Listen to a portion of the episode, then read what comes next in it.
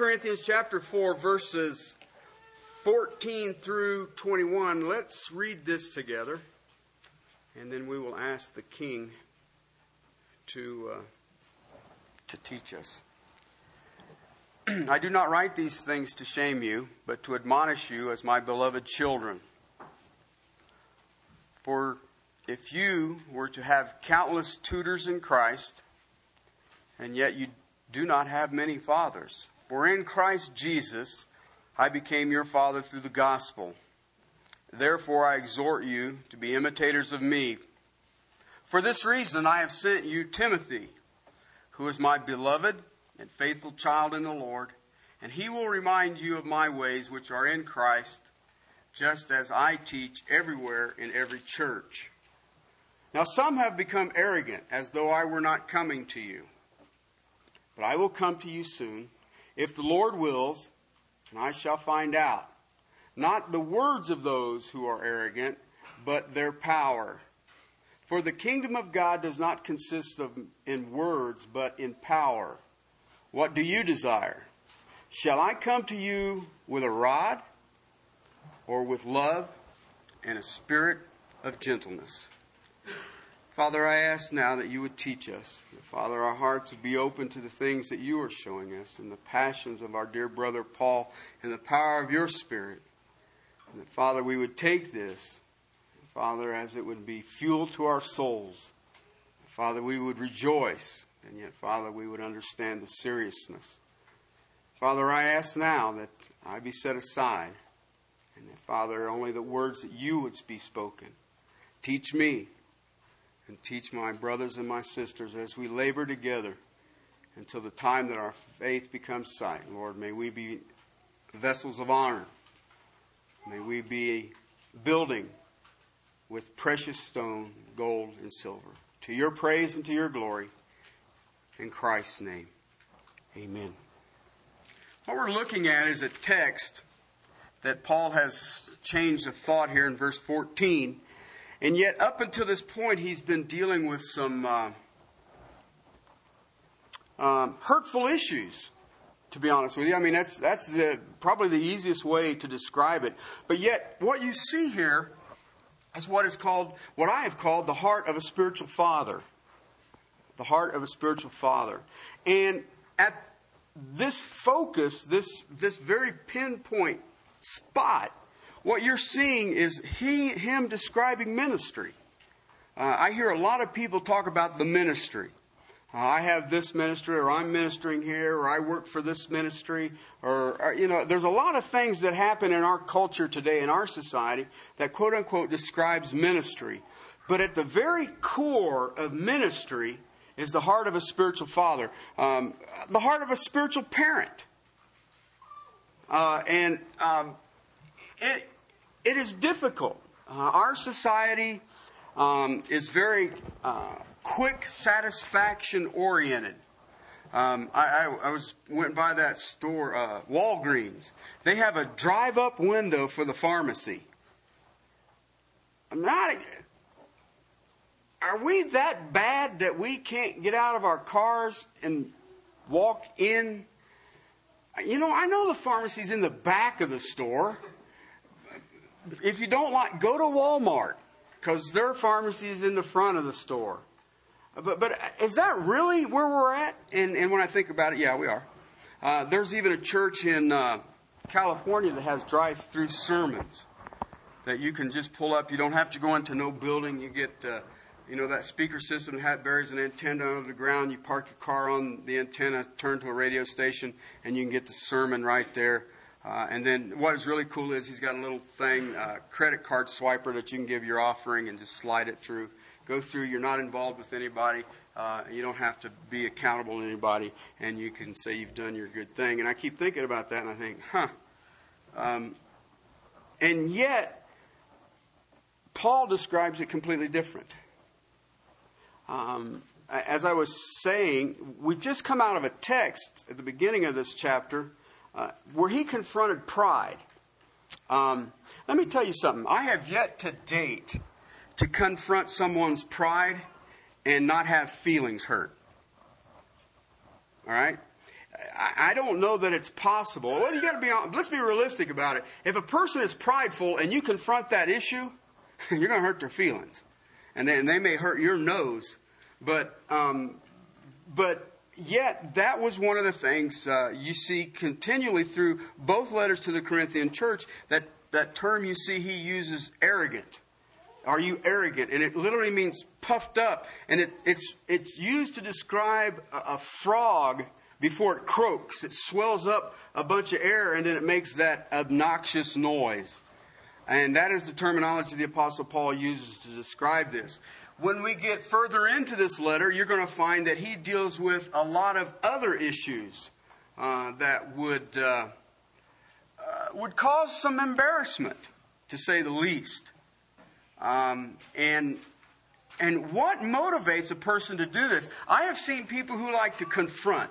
I have seen people who are believe that that's their gift, that they like to be in your face, and very seldom do they ever really understand what it is they're doing. I know that there are some who would believe that that is how I am, but the truth of the matter is if all you know me as is what I do here for this 1 hour, then that is probably how you will see me. But I will tell you this, you have no idea who I am. You have no idea of my passions. You have no idea of my hurts. You have no idea of my struggles. That's between you and your king. But the truth of the matter is, the Apostle Paul had brought these, he had birthed this church. And now listen, I understand completely, as does my brother Paul, who said that there in verse 15, for it was in Christ through the gospel. All right? But the human agency for the birthing of this church was the Apostle Paul. We've seen that in Acts 18 a few weeks ago. He went to a place where the gospel had never been preached. He found Aquila and Priscilla, who had been run out of Rome for preaching the gospel. And he hooked up with them, and very shortly after ministering in the synagogue, a church was birthed. Okay, and literally what you have in Corinth is, here in Castle Rock in 2003, you can end up adopting people. You may not necessarily be the spiritual parent. They may have been saved somewhere else, and through our mobile society or whatever, they may end up coming under your teaching or your leadership or your guidance, your spiritual influence. But the church in Corinth, the Apostle Paul was emphatic and very precise that he gave birth to these people. It was for him and through him that this church came about. And when you see this, if you were just to do a cursory reading of this letter, some people would think that Paul was a little bit on the harsh side. But yet, I think if you spend time and actually ask God to show you the man Paul, you will see that he had the heart of a father. He had this heart that I've listed out here in 6 points that you will be seeing in the next few weeks. And we've looked at these. But in verse 15, we did see that he had brought this church forth. Okay, I'm going to take you with that one back to 2 Timothy chapter 2. And I just want to go through these quickly. Those of you who have been a part of this fellowship for some time would remember that not too many years ago, we went through 2 Timothy. And one of the focuses of that study is to see that this is the perfect diagram, map, outline, whatever you want to call it. Well, I tell you what, let's call it method of discipleship. What does it mean to make disciples? Because the Great Commission is not to make conversions. The Great Commission is to make disciples. But in 2 Timothy chapter 2, the Apostle Paul says, "You therefore, my son, be strong in the grace that is in Christ Jesus." All right? He says, "Draw your strength from what you already possess." What is that? It is the grace of Christ Jesus. You will have to do this, he's telling Timothy. All right? Why? The things you have heard in me the things you have heard from me and in the presence of many witnesses, entrust these to faithful men who will be able to teach others also. Right there is a crux for discipleship. Ask yourself a question. Who makes disciples? Christians. If you are saved, you're making disciples. Okay? If you're not making disciples, then you're a contradiction to God's Word. You know what? That's a politically correct way of saying something. Doesn't that sound good, though? I'm a contradiction to God's Word. All right? The Bible says you're sinning. Okay? But in the politically correct environment, I'm just a contradiction to God's Word. All right? Doesn't that sound better? No, you're in rebellion. Open rebellion against He who saved you. All right? Look at what else he says here. Suffer hardship with me as a good soldier of Christ Jesus. Okay? That's an interesting phrase. He says, do this. What? Suffer hardship. Now, how many people come to Christ with that idea? How many people come to Christ because I want the bed of roses? How many people come to Christ because I wish to be called a child of God? Whereas then nothing can happen to me wrong. But he says, suffer hardship. Why would he say that? Look at chapter 3. Same book, 2 Timothy.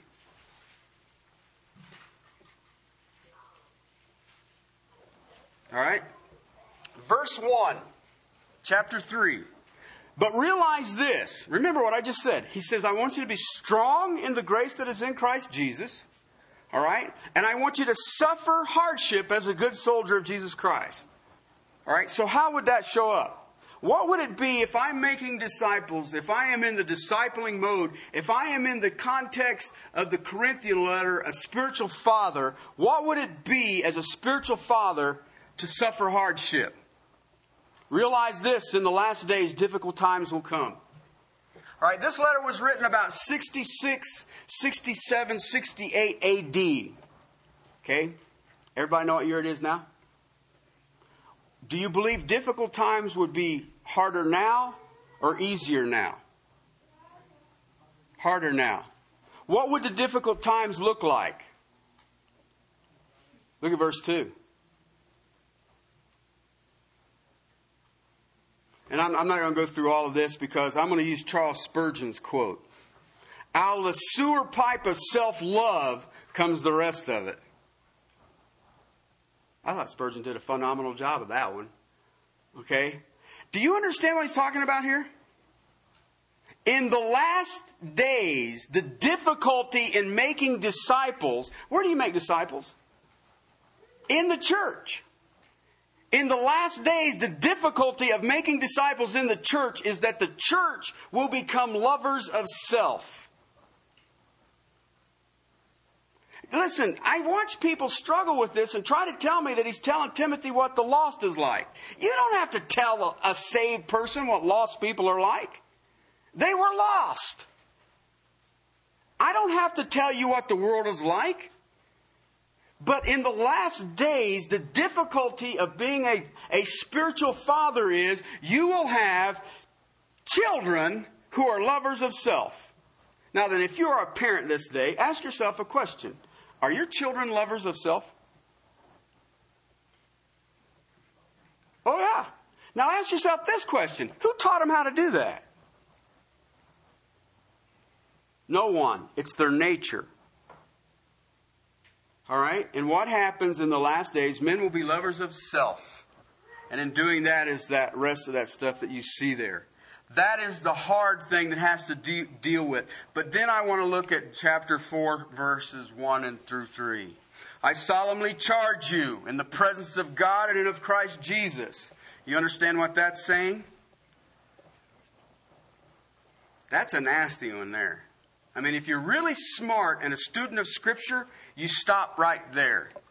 Because upon your reading, guess what? You have been solemnly charged before God in Christ Jesus. And I'm going on.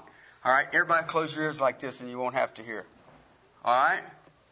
who will judge the living and the dead by his appearing in his kingdom. What does he say? If you take a southern vernacular on this, it will say, holler the word. That's what it says. Proclaim it. In season and out of season. When does that mean? All the time. Because let's be realistic. In life, you either have in season or out of season. So, all the time, what am I to do? If I'm going to make disciples, and understanding that I'm dealing with difficult times, understanding that I'm going to be a soldier for the Lord Jesus Christ, understand that I will give, I am being in the presence of God the Father and God the Son. I am to preach the word. When? All the time. Why? So I can reprove, I can rebuke, I can exhort with great patience and instruction. Why? Because this difficult time, this war that Paul was telling Timothy about, this heartache that exists in the body of Christ to make disciples, to find faithful men, there will come a time when they will not endure sound doctrine. They don't want to hear it. And they want their ears tickled. They want to accumulate for themselves teachers in accordance to their own desires, their own epithumia, okay, their own lust, their own lust. Okay? Why did I share that? Because the other thing that he said that the spiritual father will have a heart for is to warn them. Why? I write you these things, back to our text, verse 14, chapter 4, 1 Corinthians. I write these things not to shame you. I don't want to embarrass you. Okay? But I do need to show this to you. It's not to browbeat somebody. All right, it is not to shame a person to the point of fear. And yet, there's a seriousness to it. Let me show you the seriousness to it. Now, what did I just show you? I showed you the Apostle Paul explaining to Timothy what discipleship will be like, right? That it will be difficult in difficult times. That you will have to struggle with it, but yet you are a soldier of Christ, and you need to understand, come and suffer the hardship. What does the hardship look like? Understand, difficult times will come when men are be lovers of themselves. Okay? And then it gets even worse than that, because guess what? They don't want to hear what you have to say. Why? It's a hard thing that you say. All right? Look at chapter 5, verse 2. Of your text in 1 Corinthians. There's that word again. You have become arrogant. You have been puffed up. Okay, you're getting ready to sound like a bullfrog. Right? And you have not mourned. All right, this is the person who is in immorality. This is a church that is known in the community for its immorality. A church that is known for immorality. And he says, you have become puffed up about, you're arrogant about immorality in the body of Christ. And you haven't mourned. It hasn't pierced you as the death of a loved one. Think about it when a precious loved one of yours, a family member, is diagnosed terminal. There immediately begins that thing that we call the mourning process. But look what he says. You have not mourned instead, so that the one who has done this deed would be what? That's how serious it is. That's that warning that the Apostle Paul says. I am a spiritual father to you. I was the human agent that the gospel of Christ came to you. It is Christ through me that you were exposed to the heavenlies. And he says, in doing that, I have a responsibility to warn you. Look what he says. You need to remove that from your midst. Now then, remember what I told you? He says, and difficult times will come, right? Men will be what? Lovers of self, right? They will not want to hear it. Ask yourself a question. How many fear this day of being removed from the church? I don't know anybody. Well, I can't say that. I know very few. Most people prefer not to be in church, or let me be in church when it's convenient to me. How many people have ever been really heartbroken, heartsick over the fact that I could be moved from church? Why? Because men are lovers of themselves. Men do not want to hear sound doctrine. All right? Men do not want to hear the gospel preached all the time, in season and out of season. All right? Now back to our text. But you understand, you know, and we've all heard this, or we've all used this excuse, I guess is the term, is that when I'm preparing to discipline my child, I will tell them that this will hurt you more than it will, or this will hurt me more than it will you. Right? And most children say, I'm not buying that. And yet I know as a father, it hurts me to discipline my children. It hurts me to admonish my children. I try to, when I shame my children, I do it in private. When I expose my children to something that they've done wrong, I don't make it a public spectacle. All right, and that's what the Apostle Paul is telling us. This isn't a public thing. I'm not doing this in a way. I'm doing this in a way that I want to see a change. That's why we warn people. All right? I'm warning you. All right, then that brings me to why. The motivation that is behind the spiritual father. What is that? The heart of a spiritual father will love. In loving, why? In loving, you will bring forth. In loving, you will warn.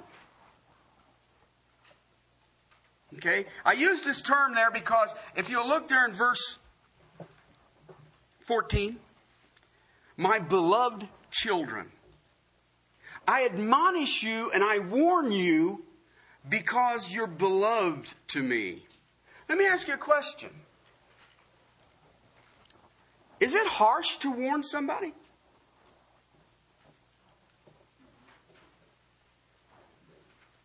It's loving to warn somebody. I remember I had somebody come and tell me one time, would you please tell me if I am in sin?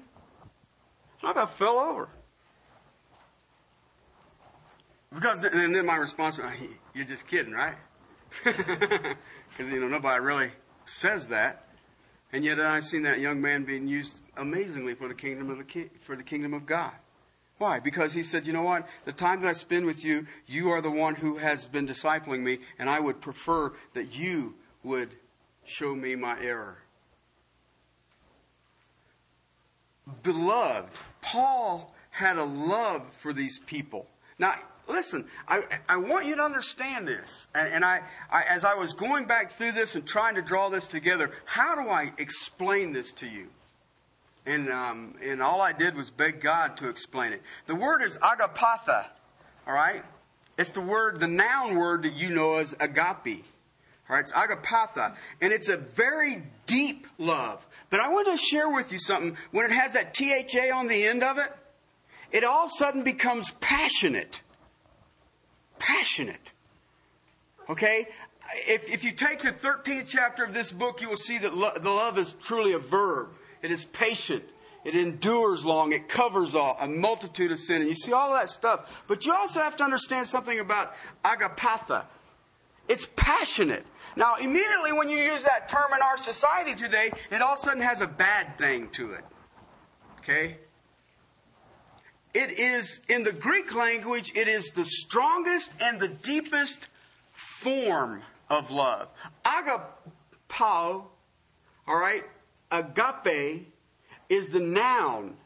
Agapatha intensifies that noun in its action. It is now this deep, overwhelming, just all-consuming love that is driven by passion. Okay? Dr. Zodiades defined it this way. I quote, "The love that can only be measured by God," unquote. I like that. I like that. It has a love that is towards these people that is God-powered. This is not that love. Now, I don't know if any of you guys have ever experienced this. I have. You have these meetings, private meetings. Some of you guys have meetings and all the rest of it. And the people will come into the room, and they'll smile and just very cordial, shake hands, and maybe some small talk. And then you need to get down to the reasoning of the meeting. And the first thing they'll say is, first and foremost, I need you to know that I love you. Okay? You know you're dead meat, right? I don't know, maybe you guys never experienced that, but any time that somebody comes in and says, you know, I need to talk to you about something, and first they want to tell me they love me, that means that I'm getting ready to harpoon you, okay? So just know that the harpoon is coming, okay? I want to show you what it looks like. I want to show you what this love looks like, and the only way that I can do it is through Scriptures. All right, go to me to the second letter to the Corinthians, chapter 6, okay? This is an impassioned love that is so deep. As Dr. Zodiades would say, only God can measure it. All right? Chapter 6, 2 Corinthians, chapter 6. And I want you to look, verse 11. Verse 11. Our mouth has spoken freely to you, O Corinthians. Our heart is opened wide. Do you know the power that is in that verse right there? I want you to grab this. And I prayed for you that you'll understand this. He's basically saying, my love for you is such, I never have to worry about guarding my words. You ever thought about that? Now grab that for a second. Hold on to that. Okay? Have you ever had time that you spend with people, certain people you would call close friends, and then you never have to watch what you say? Why?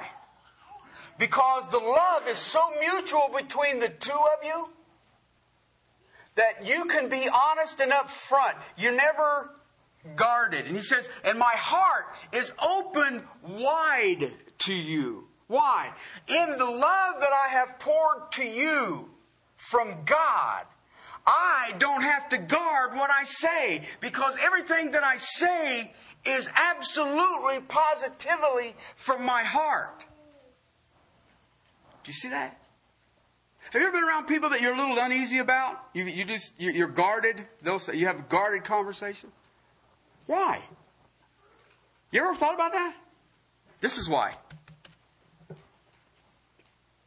You're not open to them. You're not loved to them. You don't have that passion-driven, God-fired love. Well, you don't understand, Terry. There's some people you can get around and, you know, you open like that, buddy. You are a sitting duck. You betcha. You betcha. I've shared this with you before. They talk about the pastor and his wife and his family. It's like living in a fishbowl. Have you ever heard that phrase? You know everything you do. And I find it too. There's times when when I'm looking to buy a car that I have to be. Okay, let's see. If I buy this car, if I come to end driving a 1974 Corvette, who's going to stumble? And if I go out and buy a Hummer, not the H2, that's. Buy a Hummer. Get the real thing. Who will stumble? Somebody's going to, and so you find yourself, doing this. Why? Because your life is that fishbowl. The Apostle Paul says, my heart is wide open, and everything I can say to you, I can speak freely to you in all things. Why? Because I have not held back anything. Okay? Here's the thing about living in a fishbowl. Where do you hide? But let me ask you a question. When you're standing before the King of Kings and Lord of Lords, what are you going to hide? Are you his ambassador? What are you going to hide? What would you withhold from the saints? Because, I just don't, Well, preacher, you're not supposed to cast your pearls in front of the pigs and all that weird thing stuff, right? I said, let me tell you something. You throw pearls in a pig pen, the pigs don't care. All right? They don't care. So don't worry about it. All right? There's nothing to hide. It's an openness that is born out of an open love for the people. You don't hide it. You don't hide anything. Look at verse 12. You are not restrained by us, but you are restrained in what? It literally means your inward parts. Okay?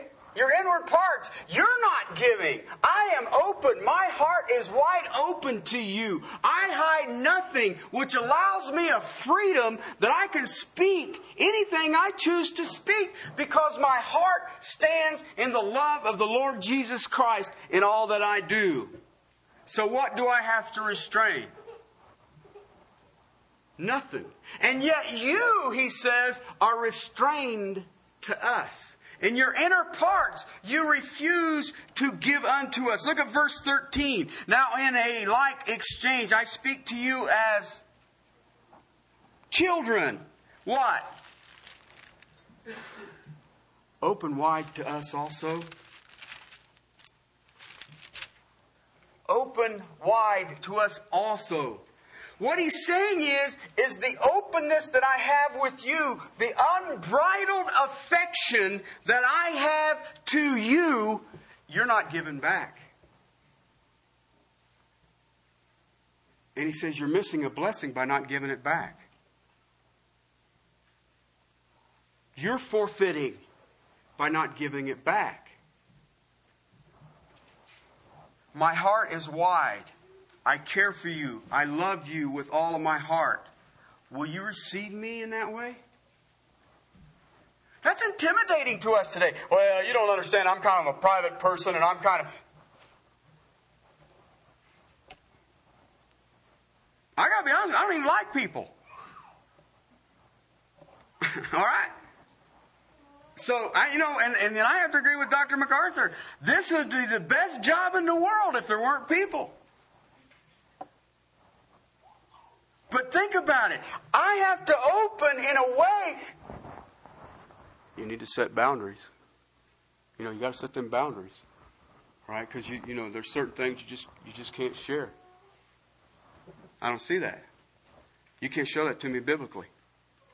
It gets worse. Look at chapter 11 of this book.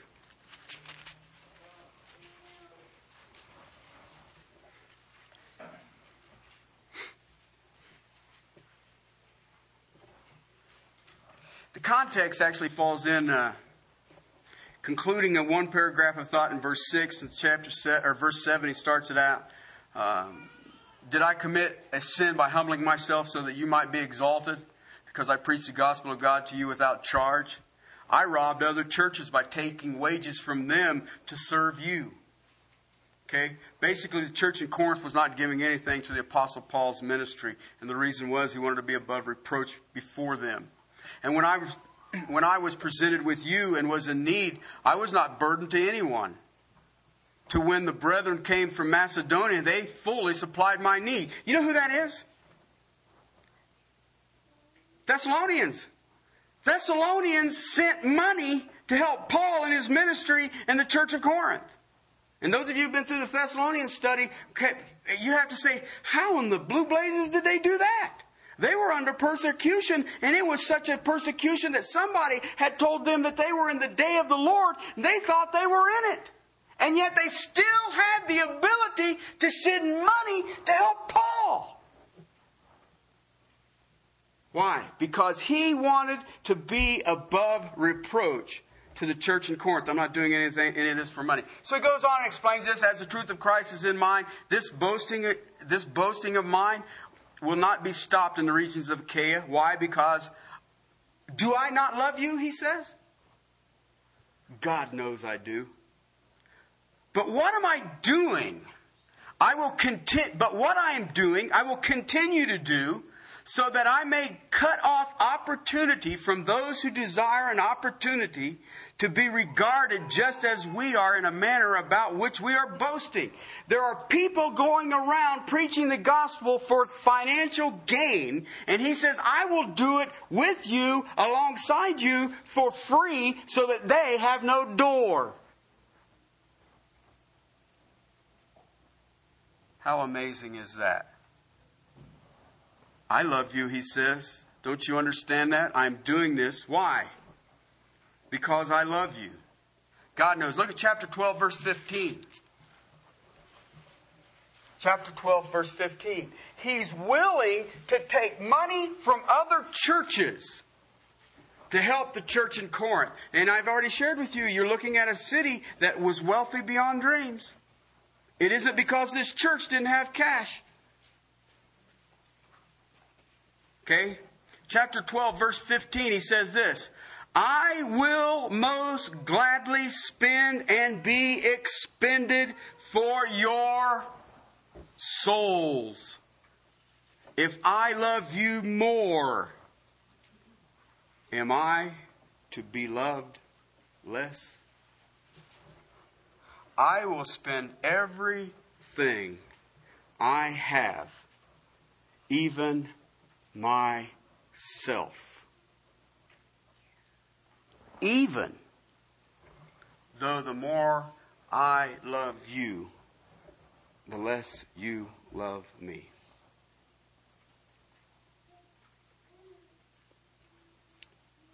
That's a heart of spiritual father. How intense is that? When I tell you that there's a passion to it, do you understand? Do you understand this isn't sentimental? Okay, this isn't, somebody sent me a card or somebody gave me a phone call or left me an email or something to this effect. Do you understand what I'm talking about here? This is a person who is willing to take all of his resources on behalf of the others. All my resources, I'm willing to expend it all. All gone. Not only that, I am willing to take the resources of other saints in other cities and spend on you. That's love. That's the love that's being talked about. God so what? Loved the world that he did what? What resources were spent there? He left heaven. Come on. He left heaven. He took time so he could be spit on, mocked, and punched. Cool, huh? What was the Apostle Paul doing? The more I love you, it would seem the less you love me. And yet there's a passion there. It's unselfish. It is so deep, so far-reaching, that it doesn't even ask for anything in return. I almost liken this to his conclusion of chapter 4 of 2 Timothy when he says, I'm a drink offering poured out. When I think about that, the drink offering in the sacrifice, you would take the brazen altar that was hot, this glowing red hot rocks that everything was being burned on, and you would take this wine offering and you just take it and go like that, and it hit that rock, and what happens to it? Vaporizes. You just go, okay? And that's his love. I'm pouring my love out, and I'm pouring it out, and it's almost like it's just going, why? I just poured out like a drink offering. It's all gone. I poured it all out. There's nothing left. I have nothing else to pour.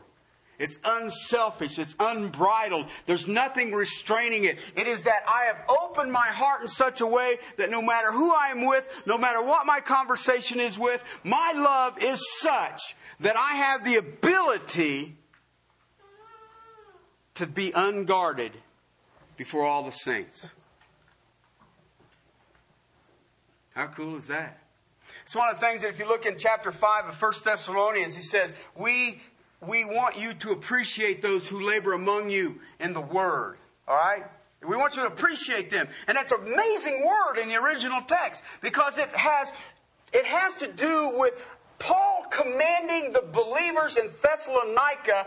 I want the believers, I want the congregation, I want the people in the pews to get to know their elders. No. You understand? It's the same almost as Cain knew his wife. I want you to be intimately involved in your leaders. Why? Because if you're that intimate in your love with your leaders, it's a lot harder to stab them in the back, ain't it? It's a lot harder to get bitter at them, isn't it? Why? Because we are involved together. I know you. Let me tell you something. You try to do that without the Holy Spirit, everybody in the world's going to know you're doing it. You will be the biggest miserable animal creature that ever walked the planet Earth. Why? Because you can't hold anything back. You pour out as the drink offering. That's what the Apostle Paul is saying. Remember what we were told? The love of Christ has been poured where? In my heart, so I can open my heart, and what will you see? The love of God. Whether it is in exhortation, whether it is in admonishment, whether it is in praise, whether it is in glory, whether it is in shed tears, shared prayers, shared whatever. That is amazing to me. Some of you guys look like you knew this. Some of you look like bumps on a log. I just freaked out. This was staggering. Because we are conditioned today that you have your little circle of friends and you reach out like that every once in a while and reach out like that. Paul's telling a church, the whole body of believers, I held nothing back. I would gladly, you know what that means? Happy, happy, joy, joy. Okay? I would take great thrill in being absolutely, completely spent for every one of you. Even if you go through 2 Corinthians, you'll find out that there were somebody, when he visited, stood up and brought accusations against him, and no one defended him. And he still says, I would still be expended for every one of you. Even though you wouldn't even stand up for me. Now try to do that. That's that other cheek thing. All right? Or as I would say, getting slapped around. It's a self-sacrificing love that it give your life for the saints. Why? That's the heart of a spiritual father. Think about it.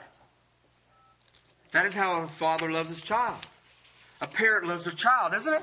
I can only use it from the father's side because I'm only a father. I'm not a mother. I've tried. All right? Right? That is that love. Your love. Now think about the love that you have. You who have a child. Okay? That love for that child. What's the boundaries of that love? What's the limit of that love? Okay? Now then, take and look around. Look around. Some of you, I ain't looking nowhere. All right? Fine, don't. I want to show you the children of God. I'm going to ask you the same question.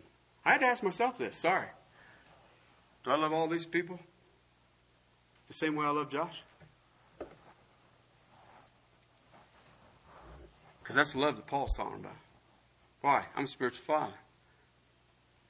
He understood that through Christ, through the gospel, I gave birth to these people. They are so amazing. It is such a privilege to have that I will warn them. And it's all going to be based on that end of verse 14. Why? You're beloved. Why? Because you know what? That love has an understanding. Okay? I think about this, and I wanted to bring this into an understanding that we can make it tangible for us today. We struggle to understand our children, don't we? Well, maybe you don't. I do, mine.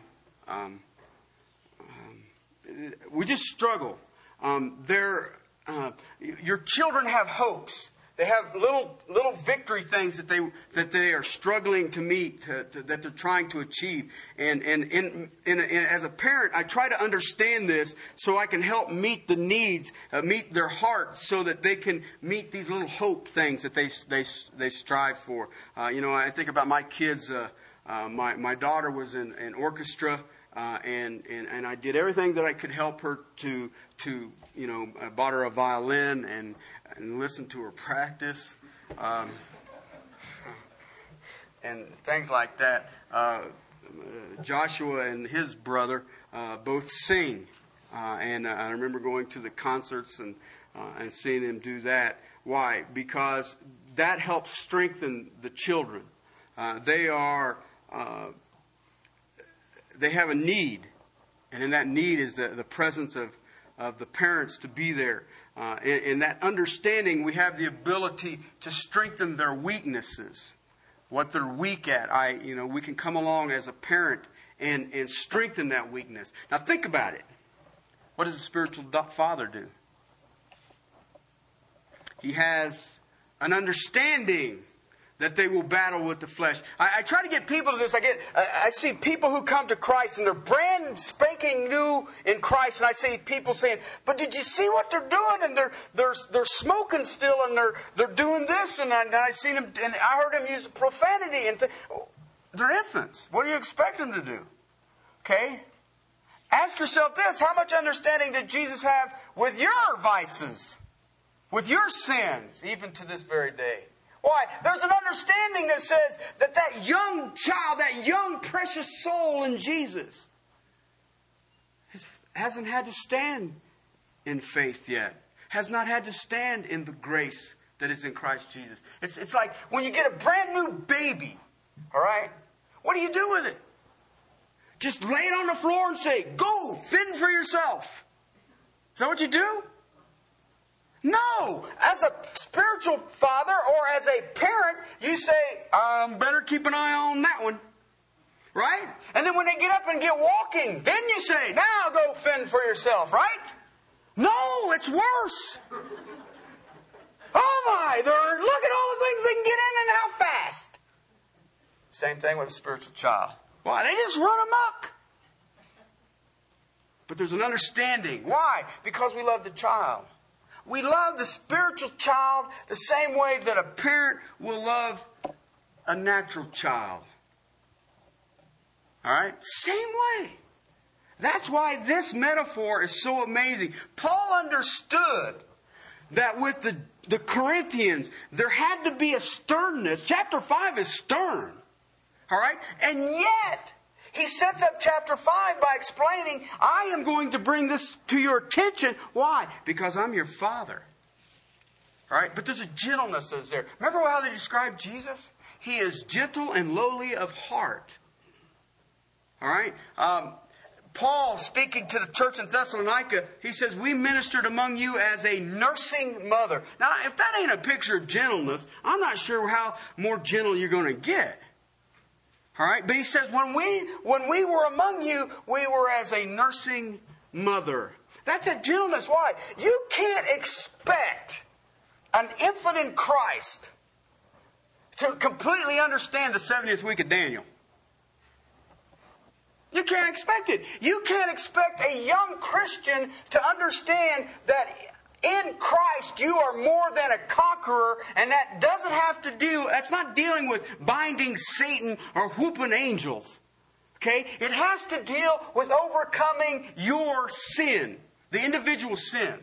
A Christian has the ability to overcome every single sin in their life. Did you understand that? All right? But how do they understand that? One victory. After the next victory, after the next victory, oh, a relapse, and then a victory, oh, and another relapse, and another relapse, and a victory, and a victory, and a victory, and a relapse, and a relapse, and a victory. Why? He's faithful. He's faithful.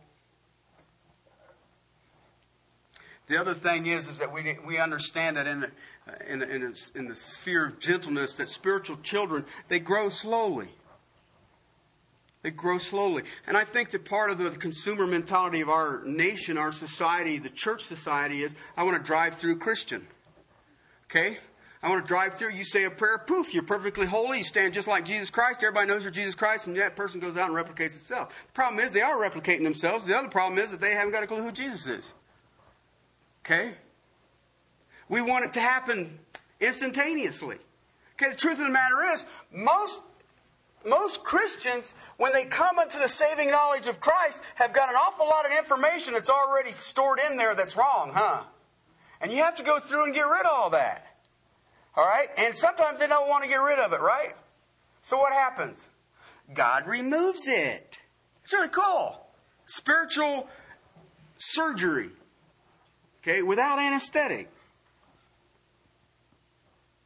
Also, you have to understand this. Just as natural children, spiritual children will frustrate you. Guaranteed.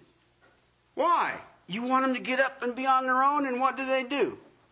They get up and they're on their own, and what do they want to eat? It isn't the Word of God on which they can be refreshed on. It is MTV, or it is go down the line. Okay? Same parameters. With spiritual children, it's the same with natural children. They have a hard time hearing. Don't they? That's why Paul says be patient with all. Why? Because some of the kids are walking around like this. And they smile at you. We had a group at the challenge course on last weekend, or yesterday, that was exchange students. Okay? And I was under the impression that exchange students were supposed to speak English. Okay? But you're getting ready to put them up a 40-foot tower, and they all look at you and smile. And I mean, and they do it, you know. Do you know that by signing that waiver, it says that if I kill you, it's not my fault?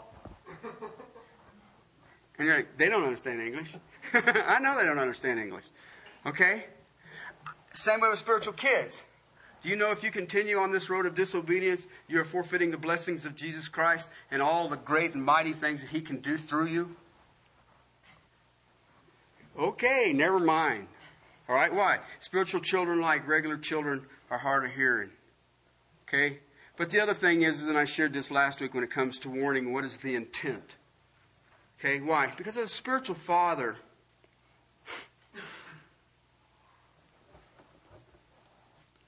there's a tremendous desire to see them follow the patterns of Christ. And it stems from a concern for their welfare. I don't want to see people hurt. I don't want to see people. I don't want to see people have to go through some of the things that I've had to go through. Paul says, I don't want to see some of you have to go through the things I had to go through. I don't want you to have to endure heartache like I had. I don't want you to have to suffer as I have. I don't want you to have your heart ripped out as I have. I don't want you to stumble and be shameful to the King of Kings and Lord of Lords as I have. And let me tell you something. That will inspire in a spiritual father a passion that can't be put out. I think of people, sometimes they hear me. Sometimes on tape, sometimes in person and things like that. And when they're really nice, they use this example. He's excitable. Okay? When they're not nice, they'll say that I preach fire and brimstone. I'm yelling. I'm hollering. I'm this. I'm that. I'm everything else. I'm passionate. I'm passionate for the things of God. And I'm so passionate, and my care and my love is such, I'm not going to back off. Paul didn't. And remember, we just read it. I command you in presence of God and the Lord Jesus Christ, who will judge the living and the dead. What am I supposed to do? Holler. Holler the word. Refute, admonish, exhort, and whoop them. That's in the paraphrase Bible. Why?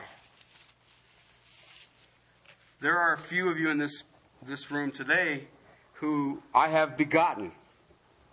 There are a few of you in this room today that I've adopted. And it matters to me how you behave. I have an overwhelming desire for every single one of you, from the youngest to the oldest, that you walk in truth. I have a passion for you to be obedient to the things of Christ in every perspective of your life. And that's why I pour my heart out. Some will look and say, it seems like he is yelling at us. Some of you I probably need to yell at. But do you understand that that is my passion? That is my conviction. And conviction today is a bad thing. Biblically, it's not. I have conviction on the things of God. When I think about that we each here today represent the King of Kings and Lord of Lords, I have a passion for that. I have a passion for you all to be great vessels of honor before the King of Kings and Lord of Lords. I have a passion that every single one of you would love as the Apostle Paul loves here and shows us that we are to open ourselves. I want you to be a vessel that can be used in the hands of an awesome God.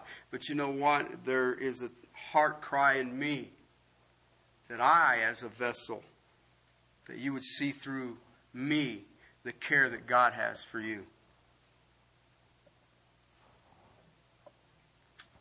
That is the love we have for spiritual children.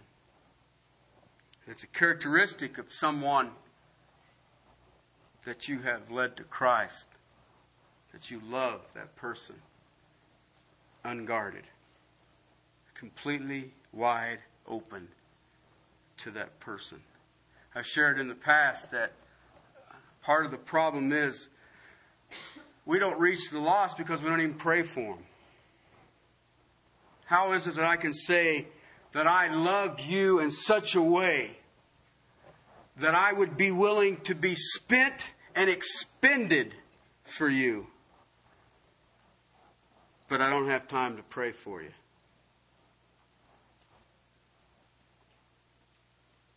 That'd be a little tough. You know, do we make sacrifices for our spiritual children? Well, yeah, as long as it isn't prayer. Am I willing to be expended? Am I willing to spend anything and everything you have on behalf of the child of God? That's what Paul's saying here. I will most gladly. You guys think I talk funny? He writes funny. I will most gladly spend and be expended for your souls. Time, money. Are you willing to wear yourself out for them? Are you willing, here's one, are you willing to lose sleep for them? Go through that one and think about it. Time, money, expended, spent, even to the point of losing sleep. Even though they love you less for it, you would love them more. That's the spiritual father. And what's sad about that, right there is the crux, the core of discipleship. If you're not willing to do that, you'll never make disciples. And your contradiction to Scripture. And that's what the Apostle Paul is sharing with us. The heart of a spiritual father is that he will love. And he will love in a way that God measures. Man can't measure it. Man can't even comprehend it. And that's what the Apostle Paul is telling us. Spiritual father will birth that child. Spiritual father will warn that child.